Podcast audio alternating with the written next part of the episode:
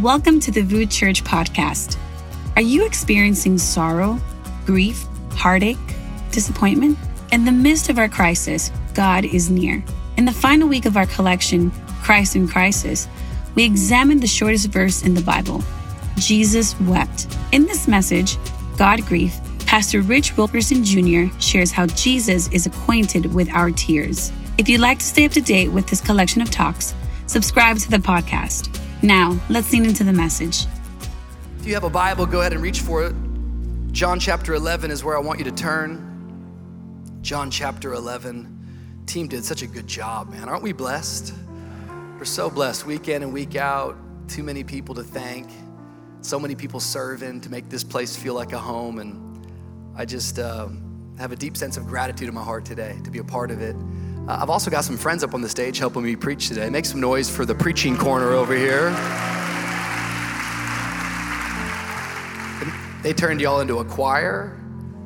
They turned y'all into the note takers, and everyone's watching you, so be careful. Don't screw it up. Don't screw this up. Don't screw this up. I'm kidding with y'all.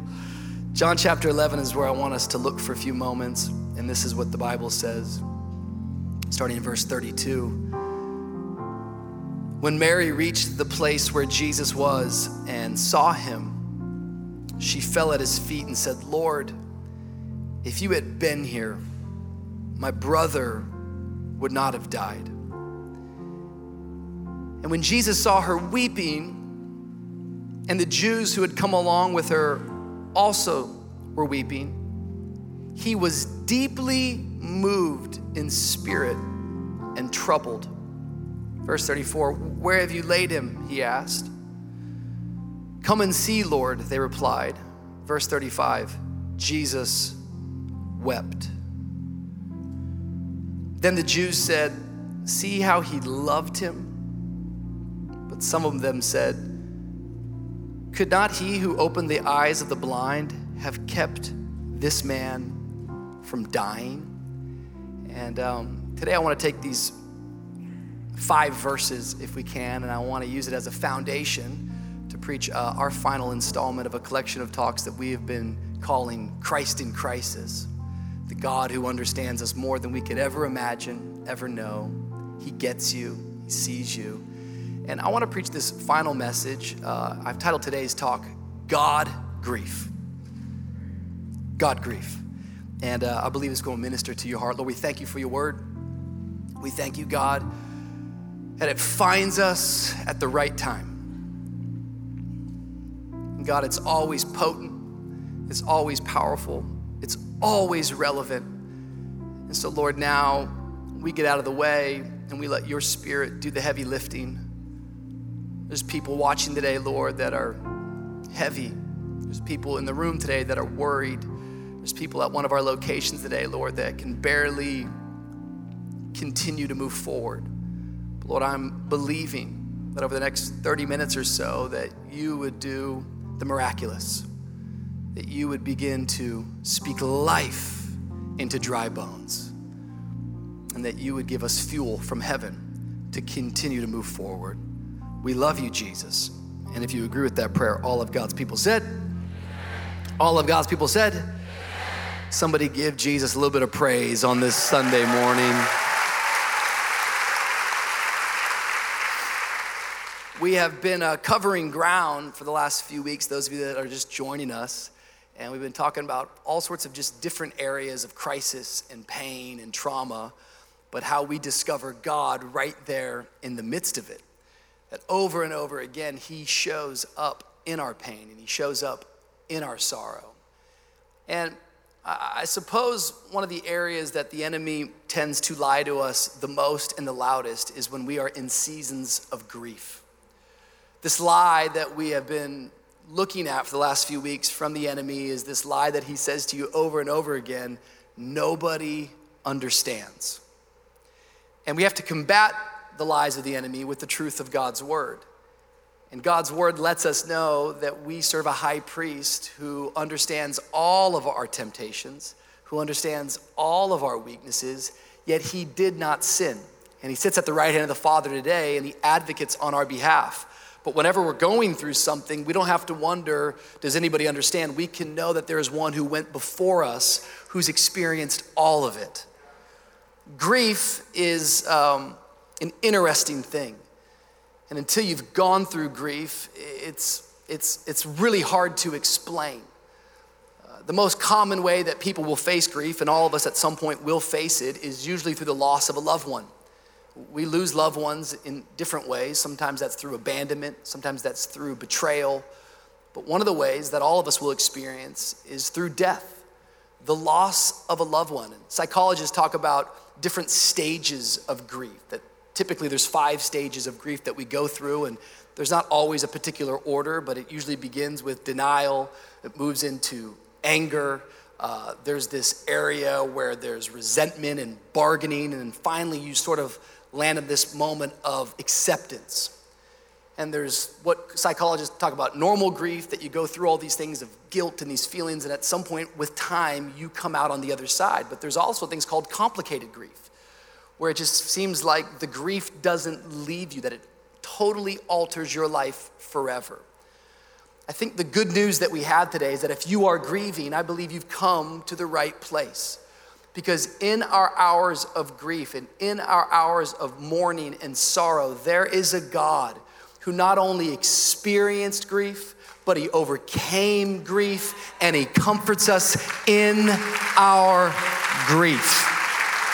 Now, one of the most powerful things you can do is praise God while you're grieving.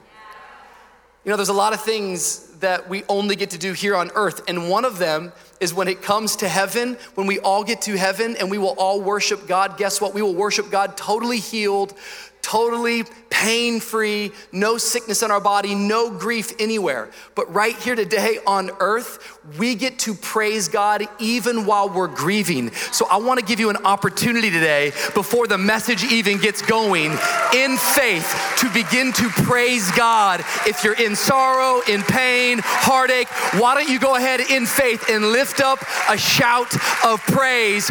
Praise Him on earth because you can't praise Him like this in heaven. I can worship God while I'm grieving.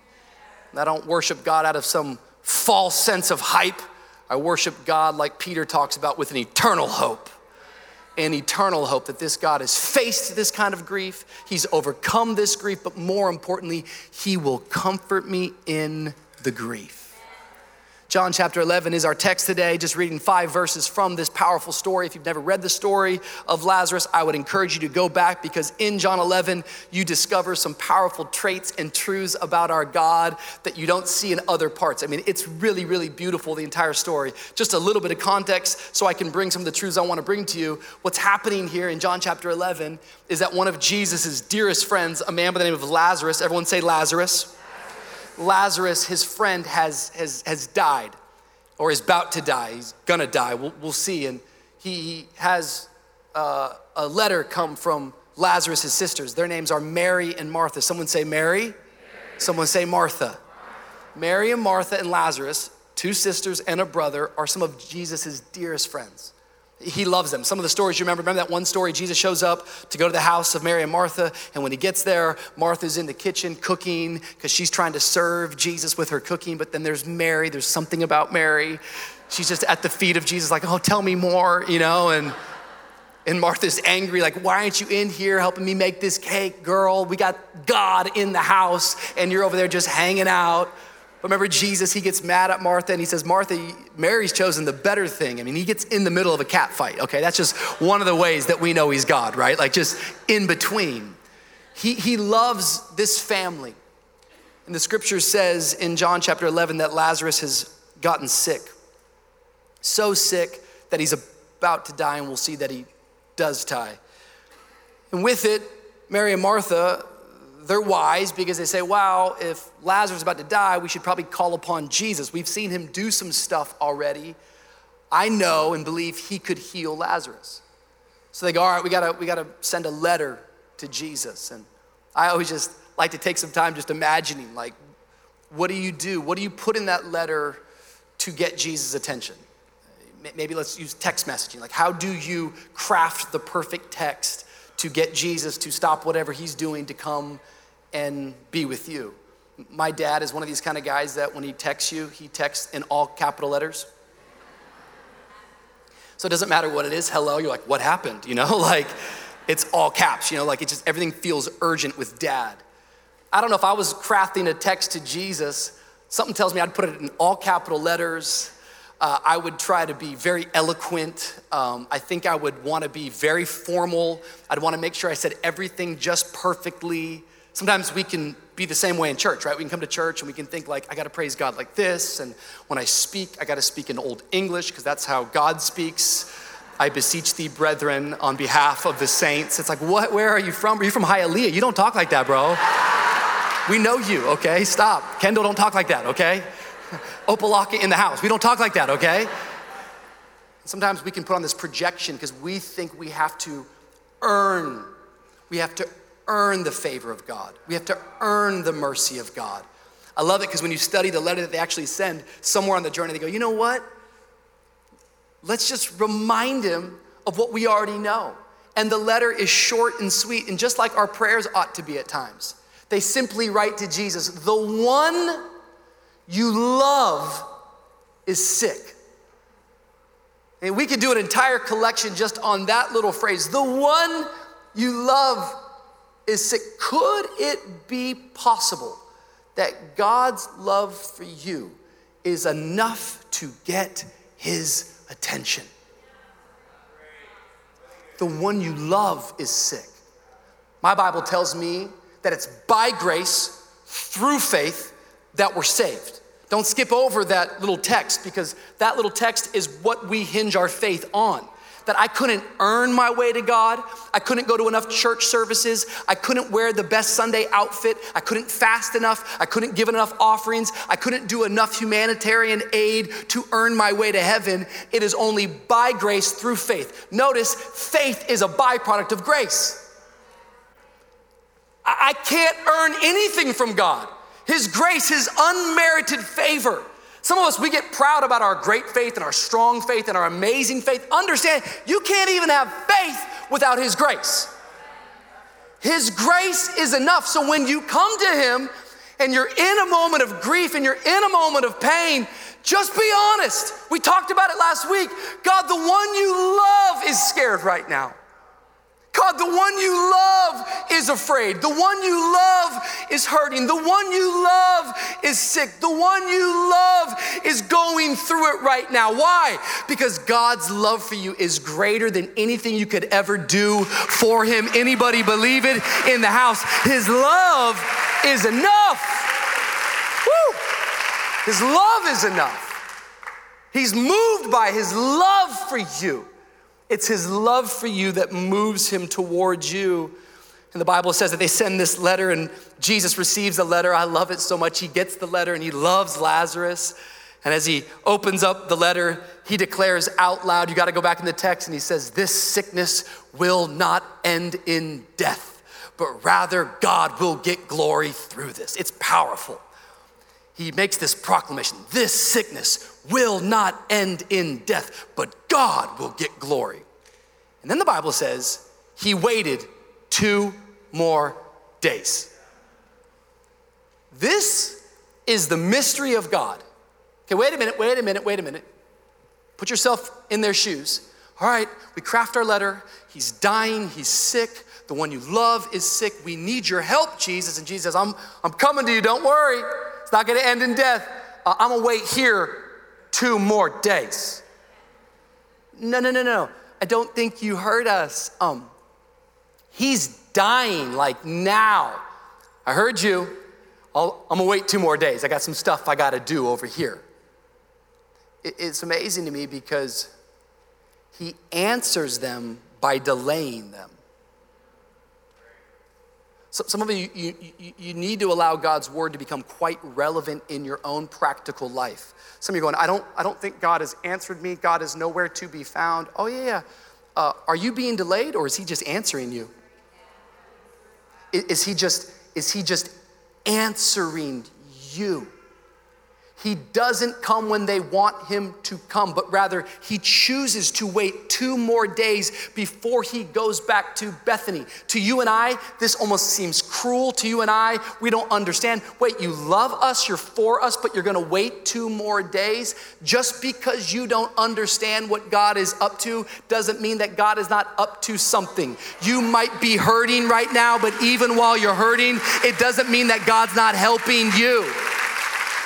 You've got to begin to believe and trust in a God who said, It will not end in death. It will not end in death. He never said it won't taste like death. He never said it won't feel like death. He never said it won't look like death. He never said it won't smell like death. He declared it will not end in death. I need somebody in this room to get your faith up because you have been limiting God because you think the season is over. And He said, No, you got to turn the page. You got to step into the next chapter. There's a bigger story I'm telling. He said it won't end in death. Didn't say it's not gonna look like death, feel like death. May this be an encouragement to anybody in the room. That some of us in this place, we have limited our God. We have begun to believe that which we see, forgetting that we don't walk by sight, we walk by faith. And some stories can't be told on one page. Sometimes they require chapters. If the story's really good, it requires a season. If it's really good, it has to go into a series. If it's really good, the series has to have multiple seasons. Some of you have no idea that the story God is telling with your life is so big, it's so great. You got to keep turning the page to discover His promise on the other side. I feel like preaching to somebody right now that has given up hope. It will not end in death. It will not end in death. Oh, but Rich, it feels like it's ended in death. No, no, my friend. He said this. He said, in the end, it's going to be good. Well, Rich, it's not good. Well, that just means it is not the end. Don't you quit. Don't you give up. If you're breathing, come on, somebody, he's still working. He's still working. He's still working. It's not over until He says it's over. It's not over until He says it's over. Why does He wait two more days? We'll discover, but always, always when it comes to God, His first priority is not you, it's not me. His first priority is His glory. And you have to discover this about a perfect God. He will get His glory. And sometimes, if He answered you in the way that you wanted Him to answer you. It's in the delay that he gets the glory. The Bible says that he waits two more days, but if you know the story, he waits two more days and um, the worst happens Lazarus dies. Jesus rolls into Bethany and he's greeted by Martha, the older sister. And Martha's being Martha. If you had been here,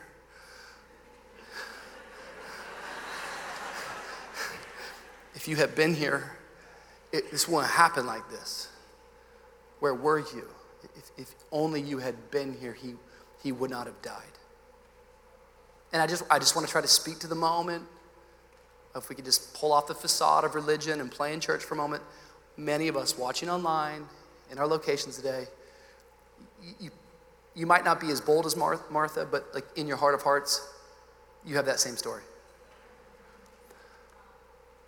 Where were you, God? Why didn't you show up? If only you could have solved this, you could have, you could have spared this. Why, why did that have to happen like this? Why did this go down like this? Where, where were you? And scripture says that Jesus, he's so moved by their grief. I mean, we see it there in the text. He's moved by their sorrow, he's moved by their tears. The Bible says that he says, I, I want you to take me to the place of where you buried him. Where, where, where did you bury him? Where did, where did you place him? Then all of a sudden, right there, I don't know if you noticed it. If you've been around church, you've probably heard it before, but it, it's verse 35. It, it, it's the shortest verse in all of the Bible, but just because it's short doesn't mean that it's not profound. It says Jesus wept. So he sees their tears, and then the God of the heavens and the universe, he begins to weep. It's God grief. That Jesus wept. And you say, Rich, why are you pointing that out? I'm, I'm pointing that out because, once again, we've been talking about the incarnation of Christ. That's a doctrinal term about the idea that Jesus is all God, but he came and put flesh on. That's the whole premise of this collection that we're learning good theology, which then shows up into our living. But a lot of people want to focus on behavior before they work on heart transformation. And a lot of people want to focus on living before they actually get down to what they believe. And so we believe that Jesus is God. And I just find it a little bit fascinating that God, if He's God, He's omniscient, which means He is all knowing. He's omnipotent, which means He is all powerful. So He knows that He's going to heal Lazarus. He's willing and able to heal Lazarus. But before He does it, he weeps with them. Woo! I know it's just Jesus wept. Like I, by the way, if you're looking this year to memorize a verse, you got one. Next time you're, uh, you know, what's your favorite Bible verse? Oh, John 11, 35, Jesus wept. You got it. And don't let anybody tell you that's too simple because it's in there for a reason and it's that short for a reason. It's that you will never forget that Jesus wept. It was the great Welsh revivalist Rees Howells, and he taught about intercessory prayer, which I would encourage our church. At some point, you have to mature in your faith that not all of your prayers can be about you. If God answered all your prayers, what would happen? Would the world change or would just your world change? Intercessory prayer is when I stop just praying about me and I start praying about you and other people around me. And What's powerful is that Rees Howells, he taught it this way. He said that breakthrough in intercessory prayer happens in three different phases. And I could teach these phases. We could even line it up with today's text, but breakthrough, he would teach the people around him that if you're gonna pray intercessory prayers for other people, it requires three things before you see the breakthrough. The first word is the word identification that whoever you're praying for, you have to identify their pain. You have to identify their issue. You have to identify their sorrow. You have to identify their grief. But it doesn't just stop with identification. He says the second part is agony. That if you're really gonna intercede for someone, you've gotta put yourself in their shoes and you have to agonize over what it is that they're agonizing about. That if I'm gonna intercede for somebody who's lost their wife, I can't just go, oh God, thank you for them, and we know we'll see her again in heaven, and thank you for gaining an angel. We, we, we love you. No, if I'm gonna really intercede, I have to identify the pain point, and then I have to put myself into their shoes and agonize with them because it goes identification, then it goes to agony, and he says the third word is then you get the authority. Then you get the authority for the breakthrough to occur. Notice what Jesus is doing. Jesus knows he's gonna heal Lazarus. Jesus has the power to heal Lazarus, but he's modeling something for you and I. He says, Before I do it, let me weep with them. So if you're in the room today saying, Nobody understands me, uh, learn this verse Jesus wept. If you're going through a valley and you don't know how to get out of it, Jesus wept. If you're feeling the worry of this world, Jesus wept. If you're walking in this life wondering, where is everybody else at? I feel all alone. You got to find some solace and comfort in the simple part that Jesus wept. He understands your grief. And before Jesus takes authority, he first empathizes with our agony. And may it be true about our church. May it be true this week in crew, all you crew leaders, all of you who are going to crew for the first time. Before I take authority and teach some powerful lesson, let me first empathize with the agony of who's here and what they're going through. Jesus wept. Jesus understands grief. Jesus learned the lesson of loss. It's his best friend, and now he's died. Jesus understands your tears. I just want to bring some encouragement to some people today that if you're crying and if you're grieving, I want you to know that Jesus says three things to you today about your tears. The first thing that Jesus would say to us is He would say, I see them. I, I see your tears. 2 Kings chapter 20, verse 5 Go back and tell Hezekiah, the ruler of my people, this is what the Lord, the God, your father David says I have heard your prayer and seen your tears. Jesus sees your tears. That in itself is encouraging to me. Every tear that I shed, he sees them. Do you know that it was God who created crying? I know some of us, like dudes, were like, yeah. No, God created crying.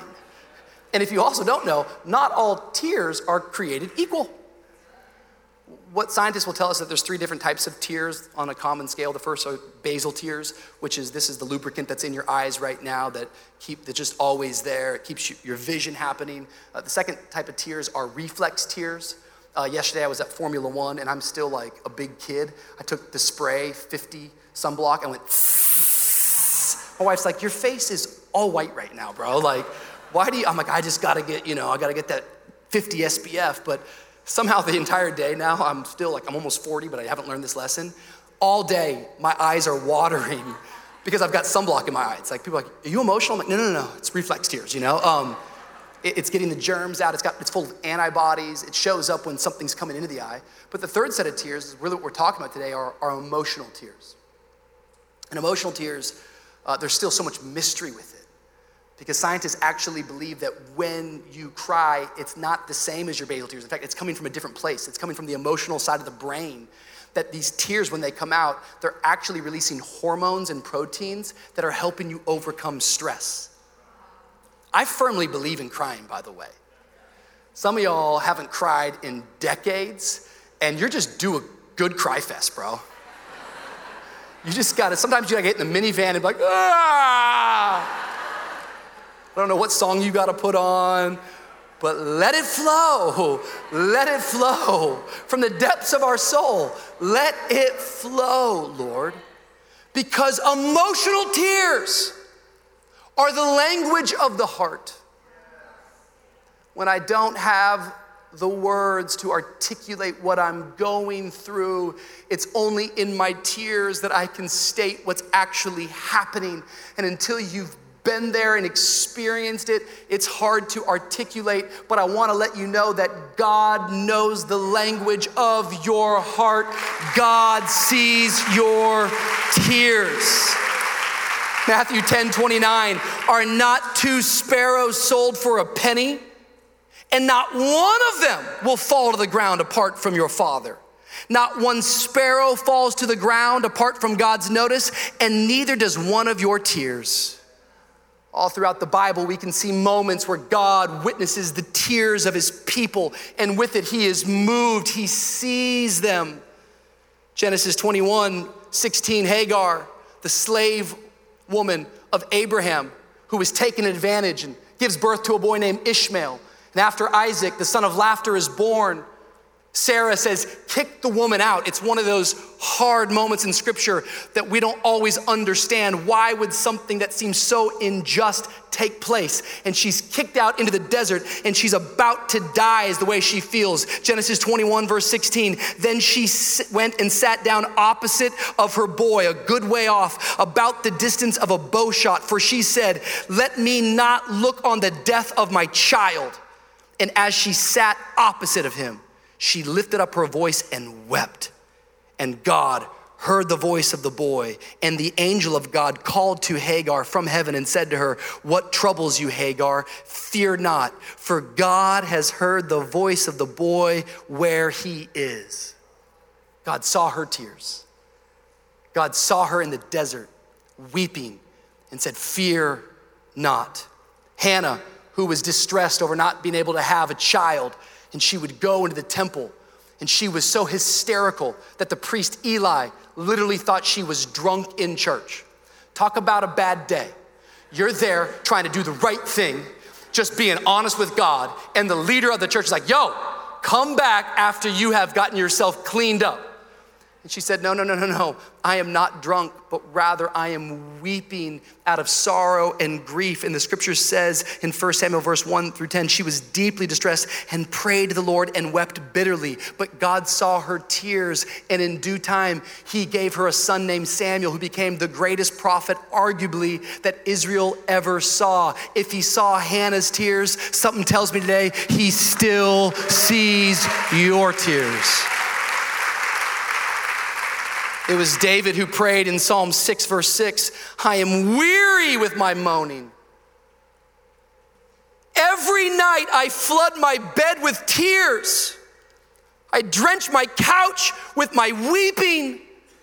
My eye wastes away because of grief. It grows weak because of all of my foes. Depart from me, all you workers of evil.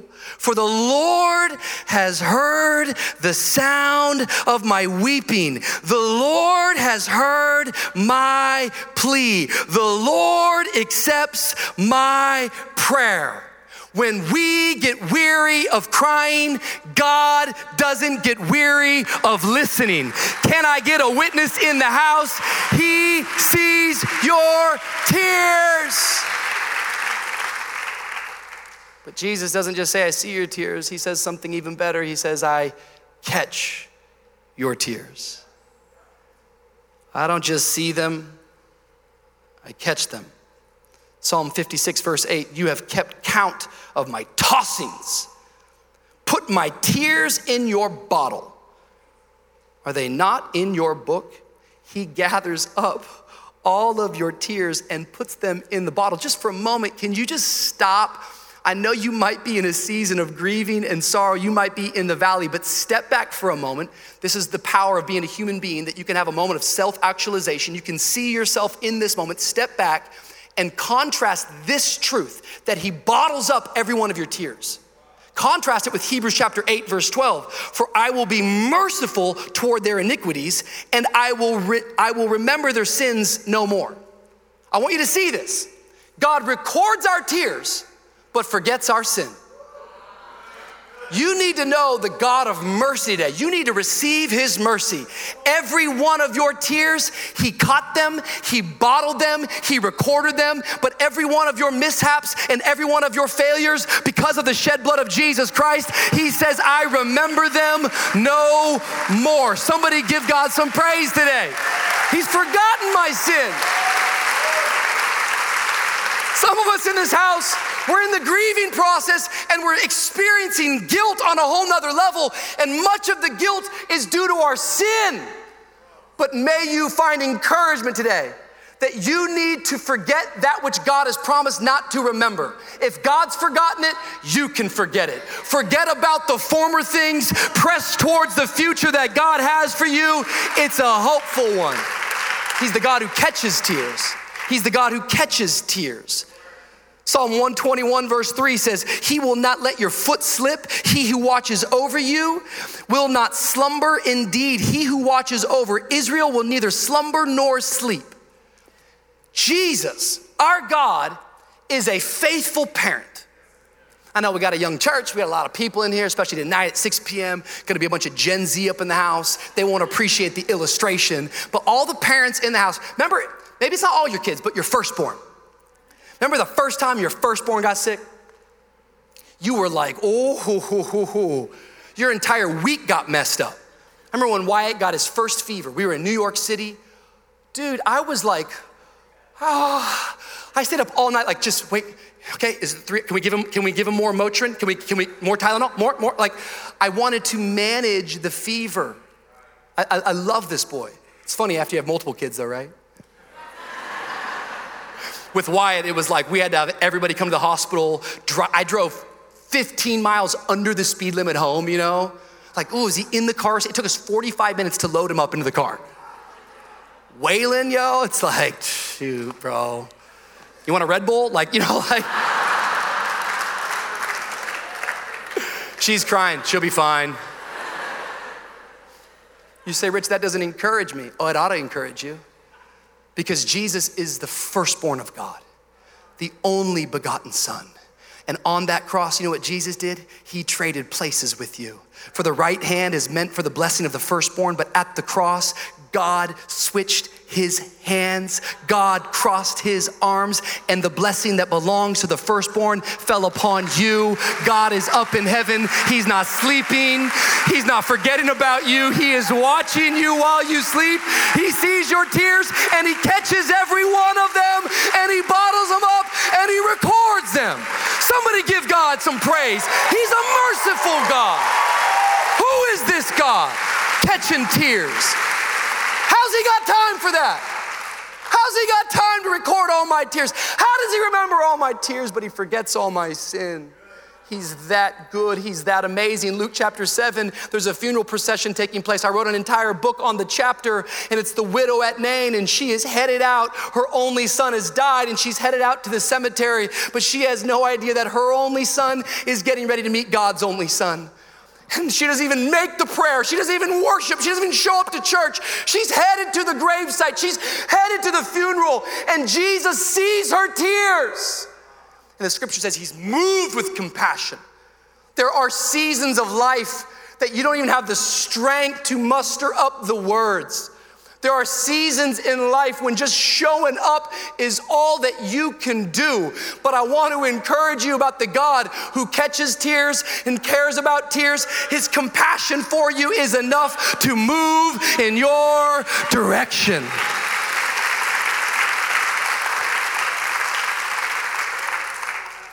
Imagine rats in a maze and they can't get through.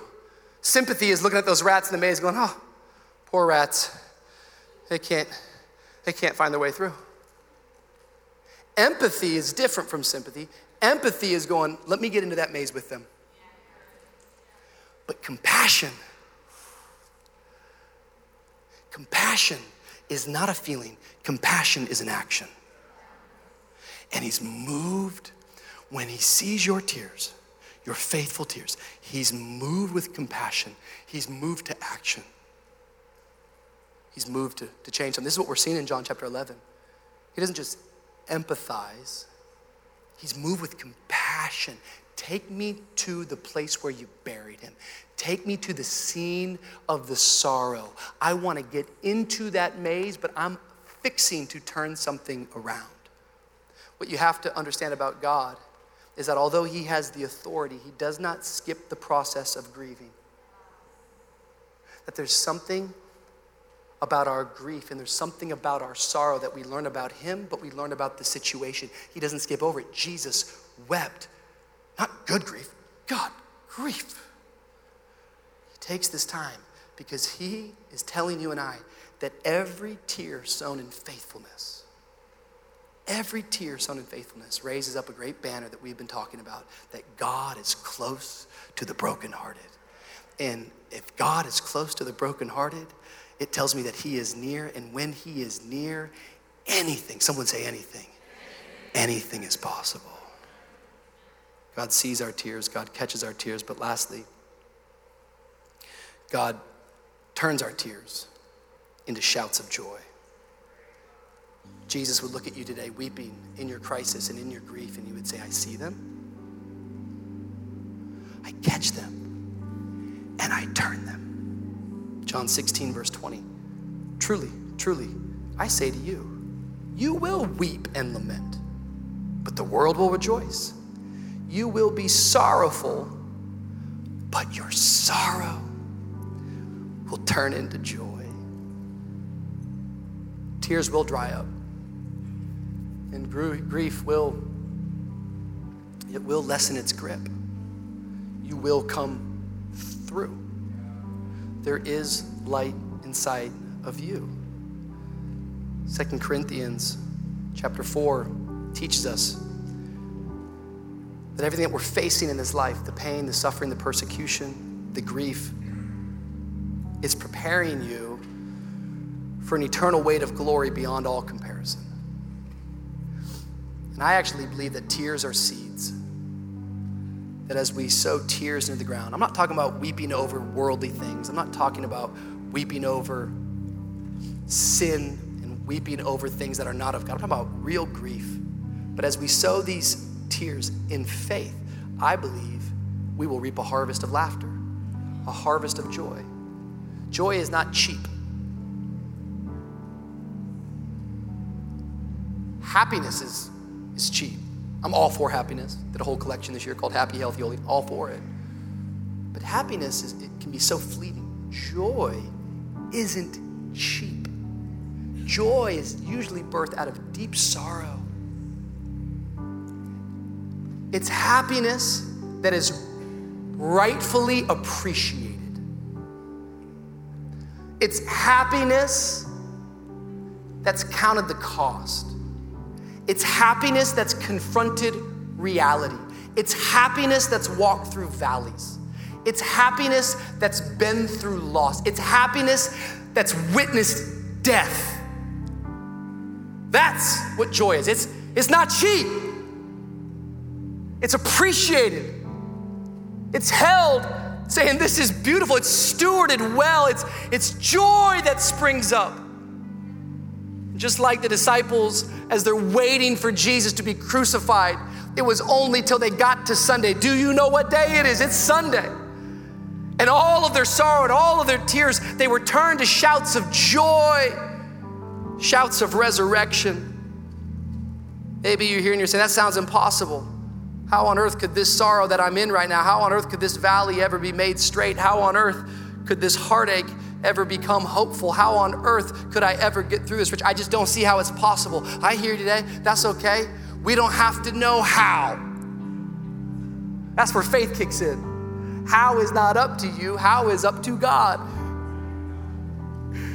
He's in the business of how. Trust Him, don't give up on Him. The Bible says that Jesus says, This sickness will not end in death, but God will get glory. Let me wait two more days. Two days pass, and he shows up to Bethany, and everyone's hysterical and everyone's crying. Where were you? You should have been here. I thought you were going to be here, but you didn't show up. We wrote you the letter. We went to church. We've been supporting you. We've been serving you. Where were you? Where were you? Where were you? I love what Jesus says to Martha. You got to go back and read it. Jesus says, Martha, he's going to actually resurrect. See, what I've learned about God, and I've said it before, if God always meets your expectation, how on earth can he ever exceed them? How can he ever exceed it? That's who he is. He's the God who does exceedingly, immeasurably, more than we could ever ask, think, or imagine. They wanted a healing, whew, but Jesus wanted a resurrection. Oh, I could preach that all night.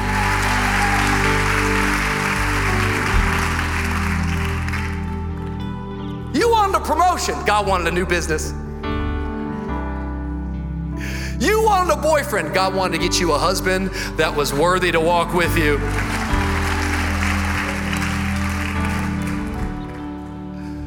They wanted healing. He said, Now I'm gonna wait two more days because I wanna show you about resurrection. And Martha, she's so smart and she's so theological and she knows everything. She's got it all. I know, Lord. I know. On the great day of resurrection, we will see him again, which, by the way, is a very powerful truth. But on this day, on this occasion, Jesus was saying, No, no, no, I've come to exceed some expectations. Martha, just in case you don't know, uh, I'm not talking about resurrection in the future. I want to let you know I am the resurrection and the life.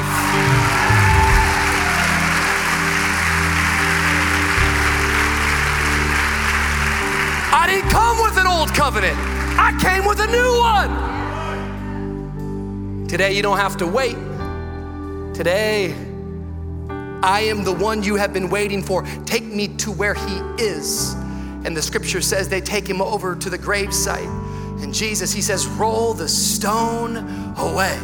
And as they roll the stone away, you can imagine the body's been in the tomb now. He's been dead for four days, four days dead. In Jewish custom, they believe that the soul would leave the body after day three. I think it's on purpose, for a purpose, for you and I in 2023 to read this text and say, What's up with four? Four is not a coincidence, four is on purpose by Jesus, just to let everybody know you think four means that I can't still do what I want to do. I am God in the flesh, omnipotent, omnipresent, omniscient. I have authority. I identify with your pain, I've agonized with your pain, but I'm fixing to take authority over your pain. And he says, Lazarus, come forth. And you can't preach the text without making note. It's important that he called him by name. Because had he not called him by name, every dead thing up in that gravesite would have come out of that place. He had to be specific. I'm not talking about all y'all, I'm talking about you. I see you. I see your tears. I caught your tears. I'm turning your tears. Lazarus! You come forth. Lazarus comes out of that grave. This is thriller, thriller.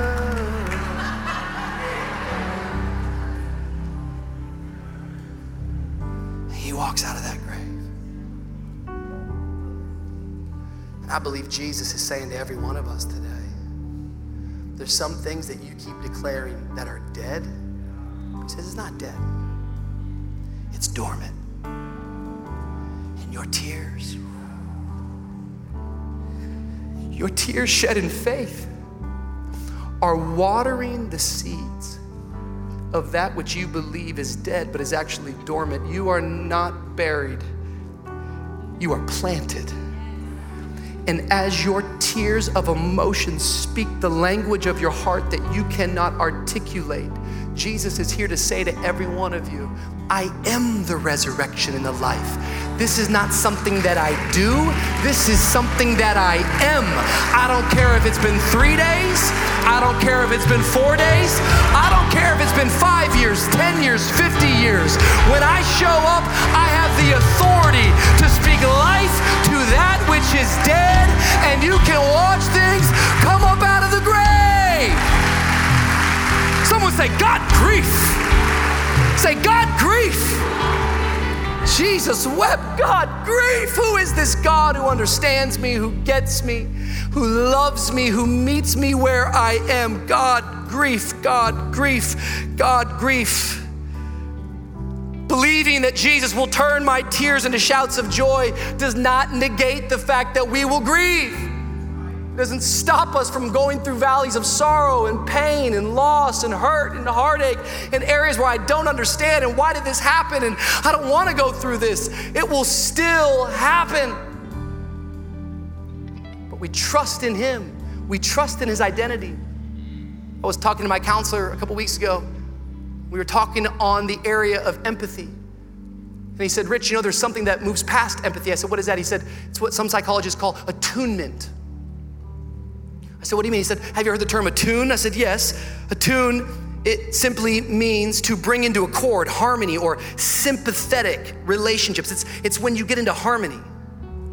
And attunement takes place when two parties have empathized with each other and have chosen to understand one another. Now they get into a harmony, and it's in the area of attunement that you can receive. I can preach for four weeks in a row and I can speak to your soul, but at some point, if you do not receive the love of God, you miss out on the ministry of Jesus. He empathizes with you, He's Christ in crisis. But at some point, you have to inhale the belief of that and come into a place of attunement with Him, of harmony with Him. It's when you do that that all of a sudden you open your heart to receive His ministry. And what is His ministry? It's the ministry of mercy. Remember week one, what did we say? Hold fast, get close, receive mercy. God's authority gives you strength to endure in the crisis. It's an everlasting hope that this world is not my final destination. So, church, keep on reading your Bible when it feels stale. Keep on praying when you don't get your answer. Keep showing up to church, even when you're sitting in the row going, eh, No one here understands what I'm going through. They just see me. Keep serving, even though you have sorrows of your own. Some of you have convinced yourself, oh, I'll start serving at church once I get my life together. Ah, join the club. We're all a work in progress. Start serving today. Serve in sorrow. Keep on planting the word of God in your heart until, someone say until, until he calls us home. Because in the end, as we endure through the crisis, we will stand before our Maker in heaven. And he won't just see our tears, he won't just catch our tears, he won't just turn our tears. Oh, but friends, he will wipe them all away. Revelation 21 4, he will wipe away every tear from their eyes, and death shall be no more. Neither shall there be mourning, nor crying, nor pain anymore, for the former things have passed away. So, whether you get your resurrection in this life or you have to endure to the next life, know that we will stand before our Maker. And when we stand before Him, He will wipe our tears away. But until that moment, why don't we let a spirit of faith come upon us? And why don't we choose to worship Him on this side of eternity, the only place where I can praise God while I'm grieving, the only place I can praise God while the marriage is falling apart, the only place I can praise God when my son is a prodigal, the only place I can praise God when the business has been destroyed, the only place I can praise God when I got cancer in my body. Hey, cancer, it wants to tell you it's got the final word, but you can stand up in this house and say, Cancer, you are not in charge. I know a God who's bigger and better, and one day He will wipe every tear away. If you believe it today, go ahead and give God some praise all over this house. Give Him praise. Thank you for listening to today's message. At VOUS, we believe we aren't meant to do life alone. We've been created with a unique purpose and designed to live in relationship with Jesus. If you've never surrendered your life to Him, we want to create an opportunity for you to do so today. If you want to say yes to Jesus, would you pray this with me? Dear Jesus, come into my life. Be the Lord of my life. I trust you with my past. I ask that you guide me in my present, and I even place my future in your hands. I'm yours, Lord, now and forever. In Jesus' name, amen. If you made the decision to follow Jesus today, we want to partner with you in your next steps on your faith journey. Go to vouschurch.com forward slash online. We love you.